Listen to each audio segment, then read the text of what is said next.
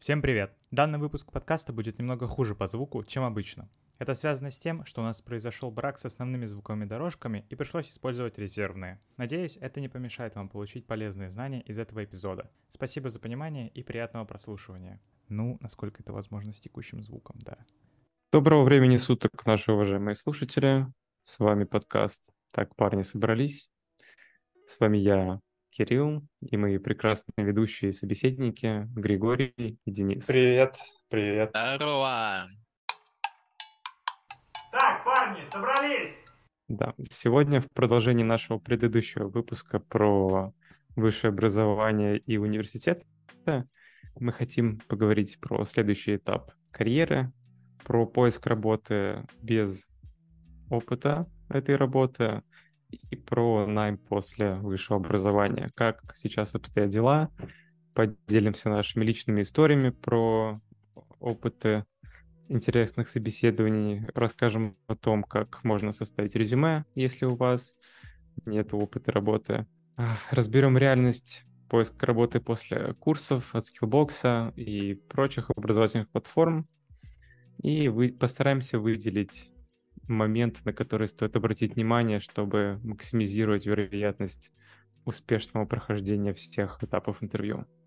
Ну, я думаю, начать стоит, наверное, с нашего личного опыта в этой теме. Как вы считаете? Я полностью согласен. Абсолютно полностью согласен. Конечно, да. уже прошло сколько? Шесть, семь. Три года. А, стоп, это со школы. Сори. Да. Э, ну, у меня прошло три года с того момента, как я впервые устроился на работу. То есть э, начал искать работу я на последнем курсе, где-то зимой, ранней зимой. Тогда начал первые составлять резюме, искать какие-то вакансии и прочее. И весь процесс вот от начала до конца, если убрать локдаун на ковид, который все планы подпортил, и написание диплома, то за него больше полугода, потому что устроился я там в, в августе, в конце августа я устроился на первую работу. Но за это время я посетил, наверное, 30 или 40 разных собеседований онлайн и офлайн, и есть пара, конечно, тех, которые у меня прям в голове застряли, которые ко мне приходят в кошмарах, в страшных снах напоминают о себе, насколько же вот просто с высоты того опыта, который типа сейчас появился, насколько смешно вспоминать предыдущее интервью. Но ты, получается, сразу смотрел работу по специальности. Мы вообще в этом выпуске затрагиваем только работу по специальности, верно? Какие-то там подработки и прочее мы не берем да. в расчет. Я думаю, я думаю, да. Да, Чудесно. Есть, так скажем, интеллектуальный труд. То есть тот, на который нужно, mm-hmm. нужно учиться. И неважно, это там высшее образование или курсы онлайн, офлайн. Полностью или согласен. лаборатории. Да, а у вас как, ребят, как, сколько вот времени прошло с того момента, как вы а, устроились на первую работу? Сколько времени назад вы начали искать свою первую работу? Да, ну, ну я надеюсь, Григорий, вы не будете против, если я тут продолжу пока что. А на самом деле у меня ситуация абсолютно другая. Первую работу по специальности я пытался найти сразу после окончания бакалавриата. Я просто иск- смотрел вакансии, смотрел, как бы, что предлагают по зарплате в первую очередь, потому что это меня на, очень сильно на тот момент волновало. Я смотрел, получается, еще обязанности, да, должностные, которые мне придется выполнять. И честно, в половине вакансий я видел те обязанности, о которых я за время бакалавриата не услышал. Не услышал, потому что либо их не было, либо потому что я, ну, плохо слушал, откровенно. Вот, и получается, я какое-то время, а, получается, просто смотрел вакансии, затем как-то э, на меня напала какая-то, как, какой-то гнет, и я подумал, ну, я закончил бакалавриат, я пойду в армию, э, как бы отслужу годик, потом разберемся. Но у меня так получилось, что, скажем так, э, один мой, э, скажем так, контакт решил поступать на магистратуру. Вот. Э, и так получилось, что я посмотрел, что есть, получается, направление, где очень много бюджетных мест, а для меня было важно не платить в тот момент за образование. А, и, соответственно, я подумал, а почему бы и нет, почему бы не попробовать? Там же я увидел вашего покорного слугу э, Кирилла Кирилловича, который с нами тут присутствует сегодня. А, вот, и, соответственно, э, после этого момента я, получается, поступил на магистратуру, и как бы мои поиски работы кончились. Я понял, что у меня есть как бы стипендия, у меня есть учеба, ничего не хочу делать, э, хочу как бы просто учиться. Через какое-то время я понял, что все-таки без денег а, жить не получится. И, соответственно, я уже начал как бы задумываться о том, что действительно нужна работа именно по специальности, то есть начинать как-то свой карьерный путь. И так получилось, что я, получается, подался в одну компанию на стажировку. Я могу озвучить эту компанию. Uh, давайте, чтобы на записи было. Это компания N. Я, про, я прошел собеседование, то есть э, это был мой, на самом деле, первый Э, единственный такой неприятный опыт собеседования, где собралось просто куча людей в какой-то переговорной, сидел там руководитель направления, куда я хотел, там, на носимое устройство, а, значит, идти работать. Сидели какие-то люди, которые очень хорошо разбираются в системном анализе, в архитектуре, там, во время разработки и всего остального. Вот, и они меня собеседовали. И я понимал, что за время обучения в бакалавриате и магистратуре то, о чем меня спрашивают, и то, что от меня хотят требовать, Э, я понимал, что я этого как бы просто, ну, не знаю, э, или, опять же, плохо слушал в университете. Но так получилось, что я как человек э, очень, скажем так, контактный, со мной очень легко разговаривать, я люблю просто разговаривать, и могу, по сути дела, ну, заболтать кого угодно в таких делах. Так получилось, что я к ним попал на стажировку, но этот опыт для меня оказался не очень приятным. Так получилось, что со мной не хотели никаких договоров заключать. Я очень просил, чтобы со мной заключили хотя бы договор на практику. Договор на практику со мной никто не заключил. А, ну и, соответственно, по требованиям от меня требовали что-то на уровне development. Хотя мой профиль это как бы бизнес-аналитика, системная аналитика. То есть то, в, в чем я как бы ну, не шарю. Вот, соответственно, это был мой первый опыт э, поиска работы. Второй мой опыт, у меня их два всего, да, на всякий случай. Второй мой опыт поиска работы, это, получается, я пошел в другую компанию X, и так получилось, что я пришел на, а, скажем так, отбор на интенсив от этой компании, прошел интенсив, и меня единственного оттуда взяли. Вот.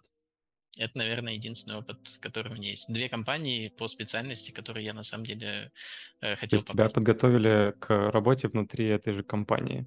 Из тебя натаскали, да, э, дали да. все нужные инструкции и, грубо говоря, подстроили такого солдата под себя. Да, именно. Ну, это, кстати, очень крутой опыт, наверное. Типа.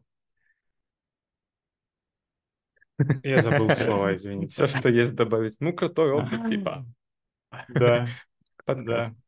Нет, в плане не крутой, а в плане, в плане это опыт э, правильный, как будто бы такой, какой он должен быть на самом деле, что типа вот компании нужен кадр, и она сама под свою вакансию этот кадр как бы выращивает, грубо говоря. Ну, что касается меня, у меня история да намного короче, как будто бы я работу начал искать, по-моему, тоже то ли после окончания бакалавриата, то ли за пару месяцев до.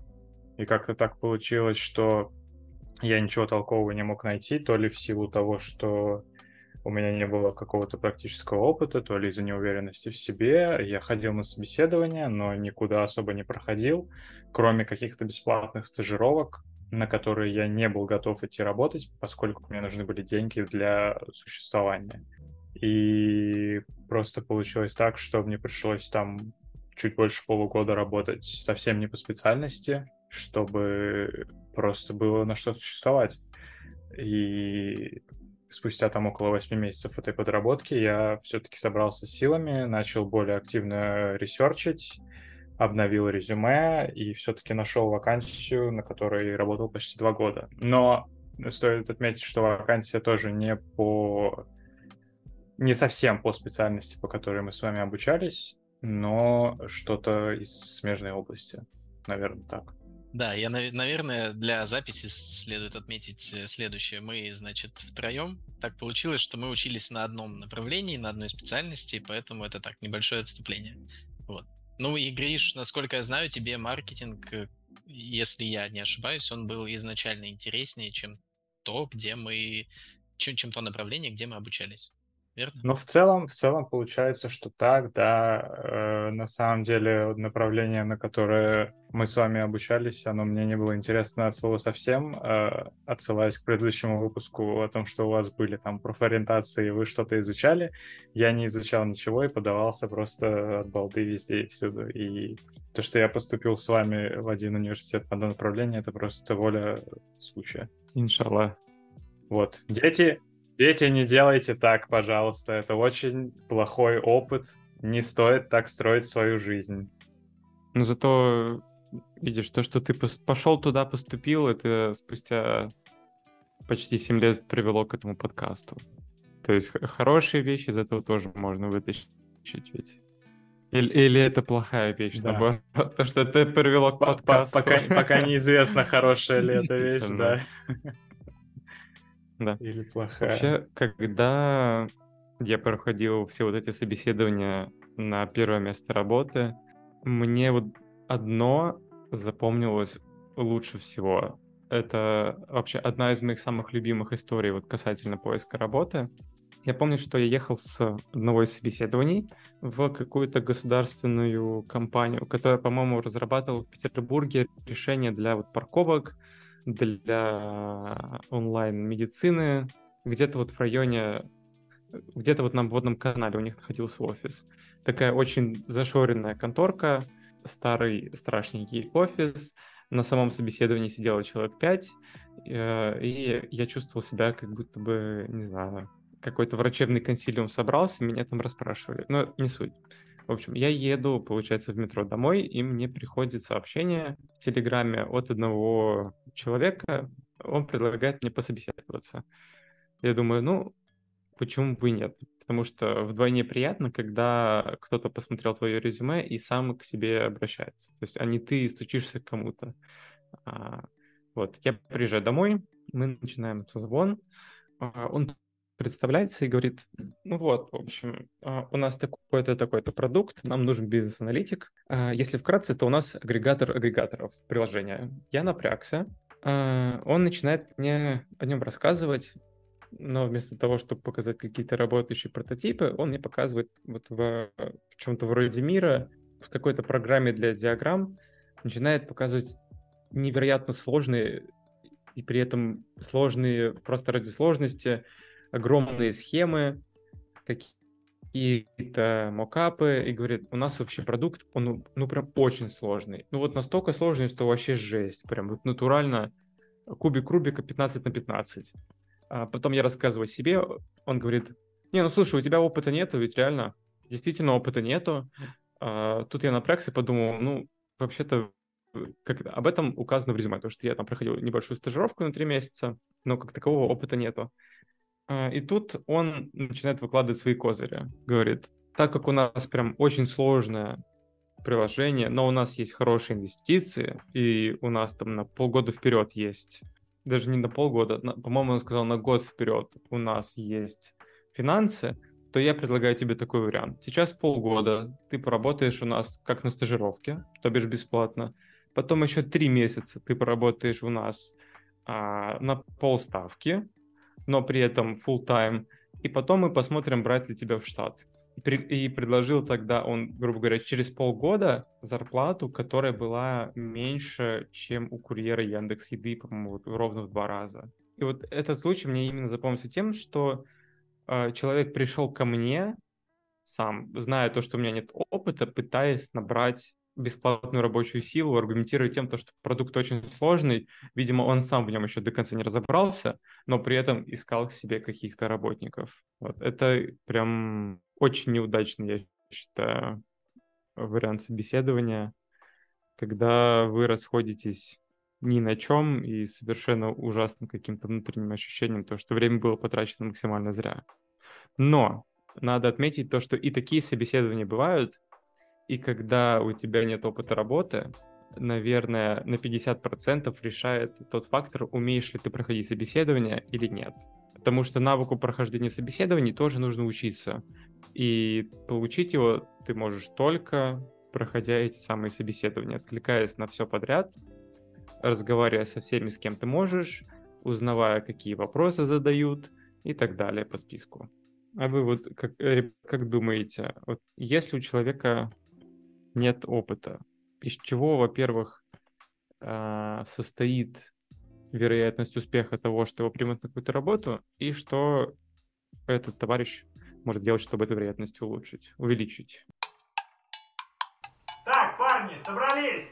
Ну, лично мне кажется, что например, стажировки — это крутой способ, типа, влиться в компанию, в какую-то сферу, заработать какой-то релевантный э, действительно опыт, но при этом я абсолютно не выкупаю, в чем прикол стажировок бесплатных, потому что понятное дело, что ты только выпустился из университета, у тебя нет реального опыта, только теоретические знания, но это же не значит, что тебе не нужно там есть еду, покупать какие-то вещи, платить за квартиру и всякое такое прочее. В общем, э, да, на чем я остановился. Я не, не выкупаю действительно э, суть этих бесплатных стажировок, потому что я вот много раз подавался на них, и от тебя хотят, э, грубо говоря, полную занятость, там от 20 до 40 часов в неделю, чтобы ты целиком посвящал себя только этой работе, но при этом платить тебе ничего не будут.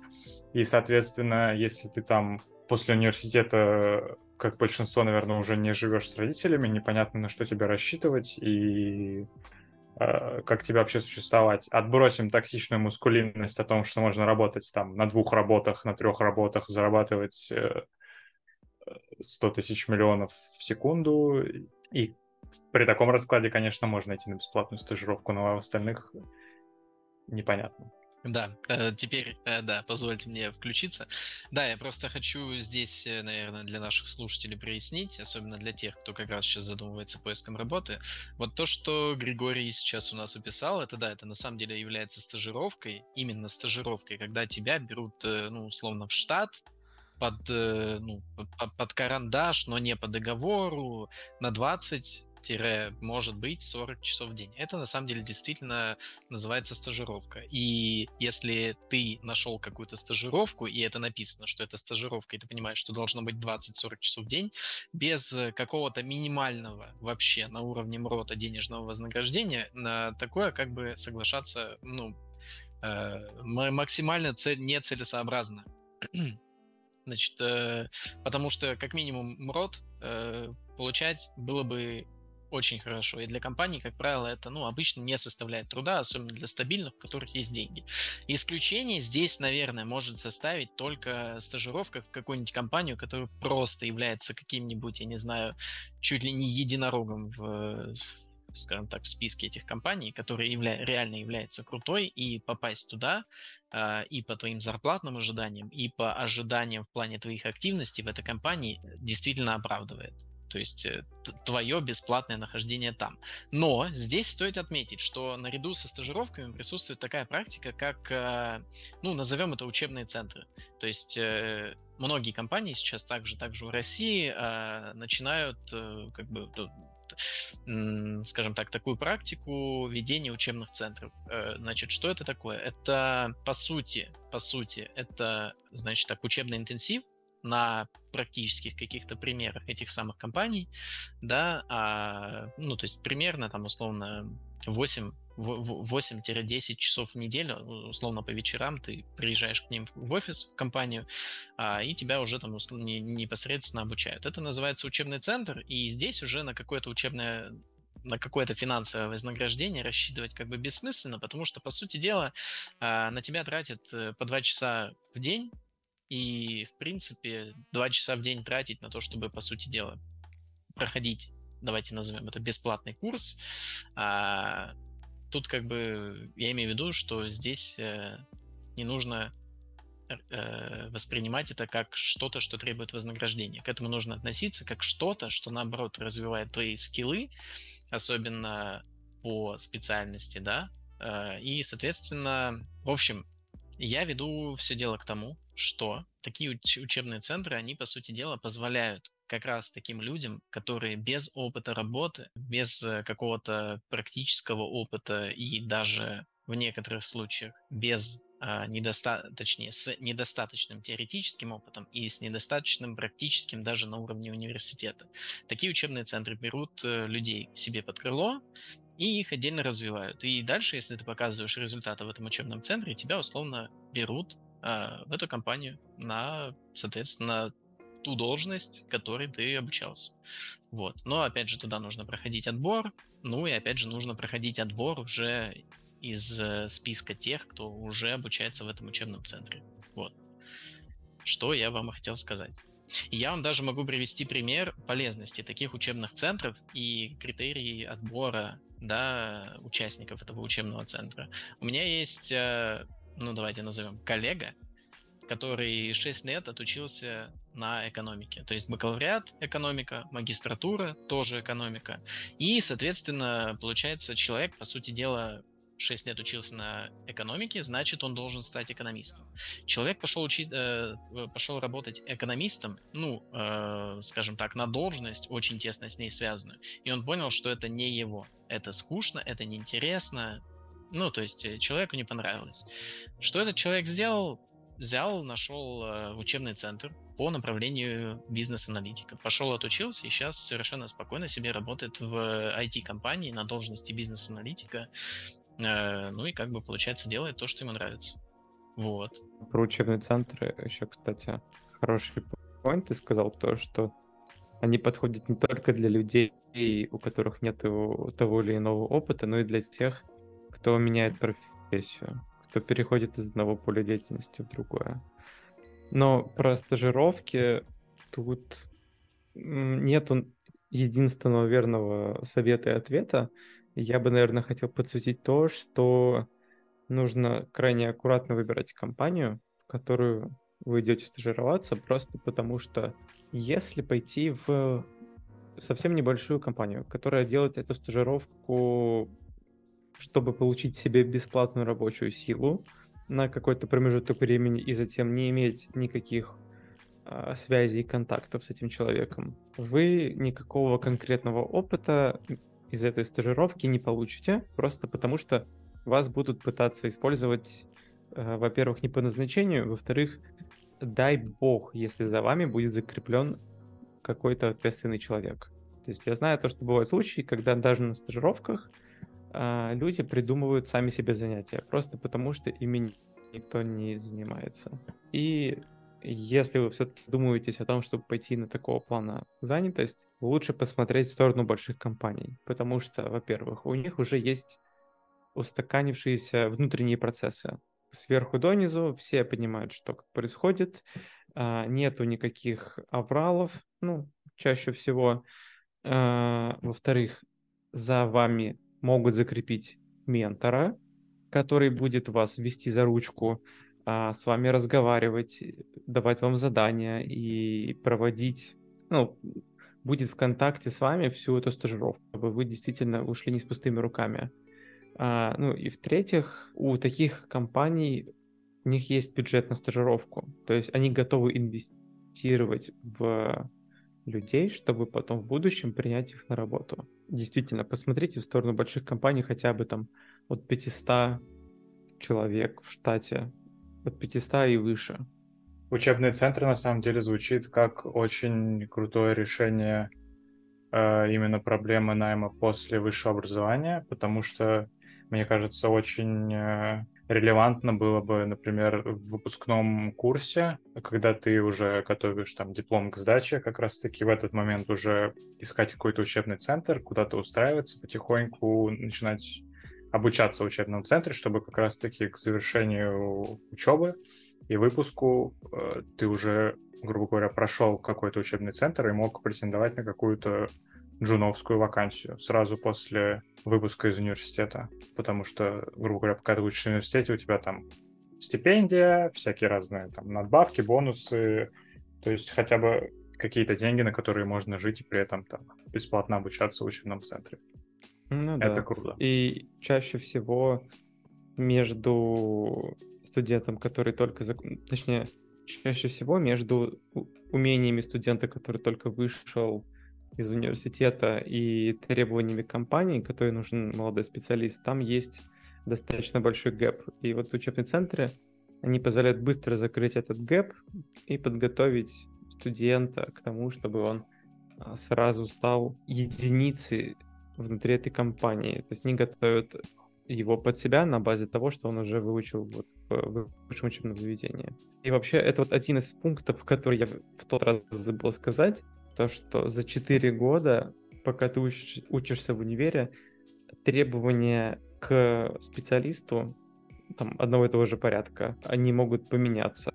И 4 года обучаться — это непозволительно долго в текущей экономической и технологической ситуации, когда все меняется в течение там, 6, 9, 12 месяцев. Вот. И, возможно, ну, скорее всего, да, действительно, учебные центры, они как раз-таки призваны закрыть эту проблему того, что знания устаревают. Реально, не добавить, не убавить. Так, парни, собрались! Вот какие советы там, по составлению резюме или по прохождению собеседований вы можете дать тем людям, которые сейчас находятся в поиске своей первой работы? Ну, по составлению резюме лично у меня из рабочих каких-то лайфхаков, э, я не знаю, это составление резюме не больше одной страницы в размере, то есть четкое структурирование информации, именно какие-то полезные поинты, которые прописаны с учетом той вакансии, на которую ты претендуешь. То есть, если ты претендуешь там на маркетолога, грубо говоря, даже на джуна писать в резюме про то, что ты работал там в, в ресторане фастфуда, это как бы не ок. То есть нужны только релевантные, структурированные э, данные, которые могут заинтересовать работодателя. Вот если у тебя вообще нет никакого опыта, да, здесь. То есть ну, близко к маркетологу. То есть ты только работал там в ресторане. Что писать? Да, э, я бы тут хотел добавить. Сейчас э, как бы, ну давайте возьмем, у нас есть большой такой, скажем так, э, большая платформа для, скажем так, для нанимателей и для соискателей рекламировать не будем, соответственно. Купи, купите интеграцию. Купите интеграцию, да, пожалуйста. Вот, а, значит, что хочется отметить. Э, на, на, на многих таких платформах сейчас есть возможность просто компоновать, компоновать э, резюме, э, да, получается из составных кусочков, ты там отдельные поля заполняешь, но в этом сути особо нет.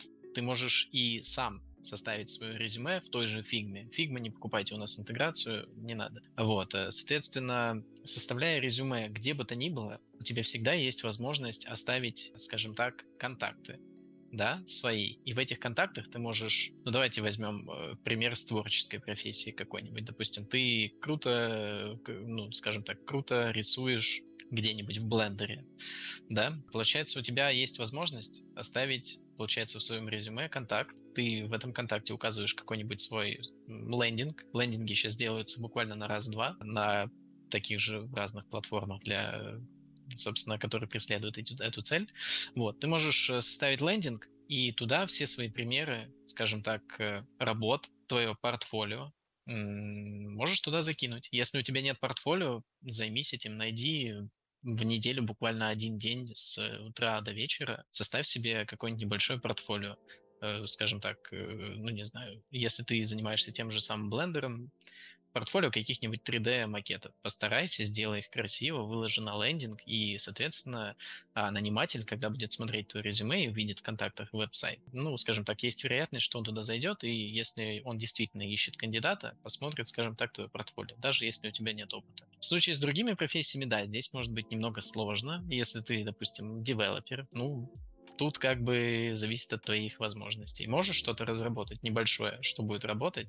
Опять же, закинь это, скажем так, э, ссылочкой в свое резюме, люди посмотрят, увидят, и, соответственно, твои шансы повышаются. Ну и дальше уже в зависимости от э, той специфики, которой ты хочешь заниматься, также искать обходные пути и давать, э, скажем так, нанимателю понимание, что хоть у тебя и нет опыта, но вот ты умеешь что-то делать, и таким образом у нанимателя составится о тебе конечное впечатление, как о человеке способном. И, возможно, он захочет дать шанс именно тебе. Отлично. Ну, вообще про резюме. А есть ли у тебя какие-то поинты, которые можно добавить касательно резюме и опыта работы? Да, вот э, э, всем студентам, которые там приходили по, ко мне по менторству, которые показывали резюме, у них была одна большая ошибка. Это они писали какой-то опыт работы, но это было в, не в том формате, который хотелось купить, если так можно выразиться.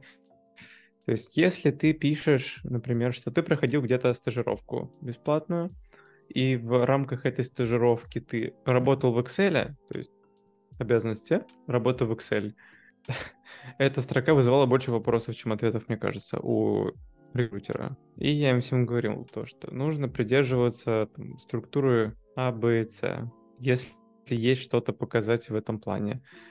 Структура АБЦ — это когда ты на своем месте работы достиг результата А, этот результат оценен с помощью какой-то числовой, численной характеристики Б, и навыки, которые ты приобрел или использовал в рамках этого действия С. То есть, к примеру, мы там внедряли интернет-магазин, что позволило увеличить выручку компании на 10%, и в рамках этой активности я, не знаю, изучил фреймворк Django, к примеру, такого формата. Надо показывать рекрутерам те результаты, которые ты уже принес, и, те результаты, и эти результаты, они покажут что ты сможешь дать той компании, в которую ты там хочешь пособеседоваться или устроиться. Если у тебя совсем-совсем нету никакого опыта, то хорошо бы позаниматься какими-то проектами в рамках разумного, естественно, но набрать какие-то поинты, которые можно себе записать. А походить на собеседование, потому что они подсветят те вопросы, на которых ты можешь плыть, которые тебе нужно подтянуть. То есть не обязательно даже столько надеяться на то, что ты там устроишься на работу, сколько идти с мыслью о том, что, ага, я там знаю 1, 2, 3, 5, 6, но я понял по результатам двух-трех собеседований, то, что я не знаю 4 и 8. Значит, мне пункты 4 и 8 нужно подтянуть. Э, даже на каком-то теоретическом уровне, обязательно их практически вытаскивать. Э, но в среднем самое главное, если ты там собеседуешься на какую-то младшую позицию, значит, на нее ты явно не один. Вот. Для примера, а, не так давно я смотрел видео на канале «Идущий к IT», где товарищ выложил фейковую вакансию на программиста, и в течение там, суток получил 780 откликов при том, что его вакансия была на junior позицию. То есть просто понимать, какой конкурс. И, ну, как это? Внутри этого конкурса skill ы у всех плюс-минус будут одинаковые. То есть они не будут прямо кардинально различаться. И когда ты не можешь вывести за счет своих hard skill ов, то, что ты rockstar -программист или какой-то олимпиадник, э, математик и прочее, прочее. То есть тут можно подставлять что угодно. Тут надо вывозить за счет soft skill ов. Показывать то, что ты самый адекватный из тех 800, которые отправили резюме. То, что ты самый коммуникабельный, то, что ты там самый стрессоустойчивый и так далее. Потому что hard skill ам научиться намного-намного легче, чем софт-скиллам.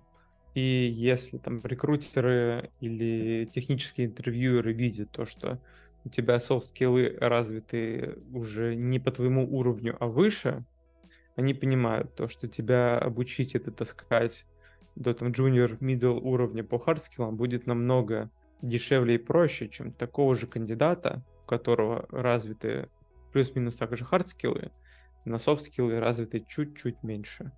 Короче, будьте адекватными. Звучит клево, но как будто бы вопрос, э, что делать, э, если у тебя нет релевантного опыта в резюме, как будто бы остался не закрытым. Можно чуть-чуть приврать, но в рамках разумного. Такое мы осуждаем и не советуем. Да, такое мы осуждаем и не советуем, но если вдруг тебе пришла такая мысль, и ты внезапно записал себе полгода опыта работы в какой-нибудь несуществующей или существующей компании, будь готов просто ответить на любой вопрос по поводу той должности и тех активностей, которыми ты занимался. То есть будь готов ответить реально по полочкам и структурированно, чтобы не было видно по тебе, как будто ты там плаваешь. Если все увидят, что ты там плаваешь, скорее всего, тебя заподозрят то, что ты всем наврал. И если ты будешь отвечать, э, скажем так, уверенно, структурированно, не будешь плавать, э, и будешь всем видом показывать, что ты вот да, на самом деле этим занимался, и у тебя был там какой-то, ну, пипец какой опыт, то HR поверят тебе, да. А вот э, насчет технических собеседований, которые уже являются вторым уровнем обычно в собеседованиях, тут уже как бы нужно быть готовым, что если что-то покажется подозрительным, хотя бы объяснить, почему это так. Ну, то есть ты соврал, допустим, что занимался активностью А, но эта активность А на самом деле включает в себе активности Б и С, и в итоге ты там пропустил эту активность С, тебе нужно быть готовым просто ответить, вот почему, почему ты об этом не сказал. Ну, когда я говорил про приврать, я все-таки имел в виду там прибавить месяц к времени работы в той или иной там компании, где ты стажировался. То есть, если ты там месяц пробовал, то напиши три. Не пиши полгода выдуманной компании. Это совсем, конечно, это слишком опасно, и, наверное, cost-benefit тут не, не сойдется, чтобы этим заниматься. Да, здесь просто случится так, что если ты все-таки хорошо умеешь врать, их спокойно наврал о полу, полугодах работы в несуществующей компании, все приведет к тому, что, ну, допустим, если все успешно, тебя возьмут на эту работу, ты ни с чем не справишься и вылетишь оттуда буквально до конца испытательного срока. Нужно быть к этому готовым. Поэтому, если уж врешь, будь готов как бы соответствовать тому, чему наврал, и оправдывать ожидания тех, кто тебя взял. Но мы, мы абсолютно это осуждаем, отрицаем и вообще считаем, что так делать не нужно. Учебные центры круто, стажировки круто, ищи, блин, работай, набирайся опыта, живи, люби, ешь, молись. Спасибо. Так, парни, собрались! Думаю, стоит подвести небольшие выводы по данной теме и как-то суммировать то, о чем мы говорили э, с ребятами выше. Думаю, что я начну из того, что я выписал для себя из нашего разговора. Хочется отметить, что, во-первых, бесплатные стажировки — это отстой, и если вы можете на них не ходить и не работать бесплатно, то не работайте. Это отстой, заниматься этим не стоит. Второй пункт. Учебные центры — это круто если у вас есть, опять же, возможность э, попасть в учебный центр, в какую-то крутую компанию, которая сможет дать вам э, релевантный опыт и практические знания, и в будущем, возможно, будет устроиться в эту компанию работать, то это отличный вариант. И третий пункт — релевантное резюме. Работодатели любят релевантные структурированные резюме, и если у вас все-таки совсем нет опыта, нужно стараться показать себя с другой стороны, то есть с каких-то своих soft skill ов, которые у нас у всех в какой-то степени все-таки развиты и э, могут быть какие-то природные особенности формирования soft skill ов у каждого индивидуального человека. И все-таки можно, в крайнем случае, можно чуть-чуть приукрасить э, какой-то свой опыт, но без фанатизма, поскольку это все-таки может выйти вам боком и только усугубить всю ситуацию. Да, не бойтесь, не бойтесь собеседоваться, потому что без этого вы не разовьете навык собеседования. Плохие собеседования это тоже опыт, наверное, даже более важный, чем хороший, чем хорошее собеседование. Еще и в том плане, потому что это может быть хорошая история, которую можете рассказать друзьям. Ну и в конце концов сможете выявить какие-то гэпы, которые есть у вас в знаниях. Не забывайте про самообразование. Ищите всегда какие-нибудь темки, в которые можно залететь, получить опыт и записать его себе в резюме о том, какие вы классные, крутые, все такое.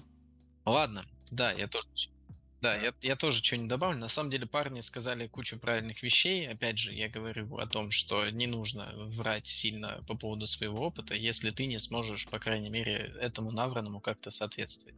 Вот. Но а, основную мысль, которую я хотел бы сказать в заключение, а особенно тем ребятам, которые сейчас, допустим, заканчивают университет, собираются искать работу, я просто хочу вас подготовить к тому, что э, не все может быть так э, гладко, как это было на моем примере. Бах, учебный центр, бах, сразу работа, бах, все нравится. Нет, для многих, и есть очень много примеров, поиск работы превращается в почти такую же сложную задачу, как и, в принципе, обучение да, в э, высшем учебном заведении. Поэтому морально, пожалуйста, готовьтесь к тому, что будет тяжело.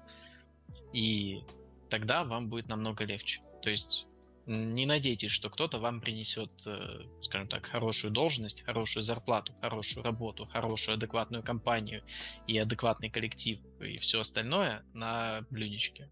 Это будет сложно. И с такими мыслями, с пониманием, что это сложный процесс, вы подходить к процессу поиска работы будете по-другому. Как э, правильно отмечали ребята, анализ, э, выводы и по новой. Вот. Полностью согласен. Вообще поиск младшей позиции это настолько прям максимально, а, как это сказать, враждебная среда. Все грызутся за позиции, все грызутся за возможность, за шансы. Так что будьте готовы к тому, что конкуренция будет даже выше, чем вы себе представляете. Просто будьте морально к этому готовы. И в конце хочется добавить еще один мини-совет, который я сам недавно для себя узнал. Не стоит, сломя голову, э, постоянно сидеть, э, накручивать себя и только и делать, что откликаться на вакансии и постоянно 24 на 7 себя этим гнобить и, в общем, заниматься только этим. Выделите себе определенное время в течение дня и лучше каждый день, но понемногу откликайтесь там на 10, 20, 30 вакансий. Просто делайте это структурированно каждый день небольшими частями, потому что все-таки у вас есть основная жизнь, которую нужно жить, и жить ее нужно хорошо. И работа — это все-таки здорово, но это не самая главная часть нашей с вами жизни. А на этой позитивной ноте наш второй выпуск подошел к концу. Спасибо вам, господа, за приятную беседу. Спасибо вам, дорогие слушатели, за то, что были с нами. Мы надеемся то, что вы получили для себя что-то интересное, что-то новое, и примените эти новые знания в своей жизни. До следующей недели и до новых встреч. Радуйтесь, любите и живите, пацаны. И не забывайте подписываться на наш подкаст на всех платформах, на которых можно слушать подкасты. Также подписывайтесь на наш телеграм-канал, ссылка на который будет в описании подкаста. Ешьте кашу, любите маму, э, прокачивайте свое резюме, э, но самое главное, прокачивайте свои скиллы, будьте амбициозны и... Никогда не сдавайтесь. Да, спасибо, до встречи и пока. Пока. Пока.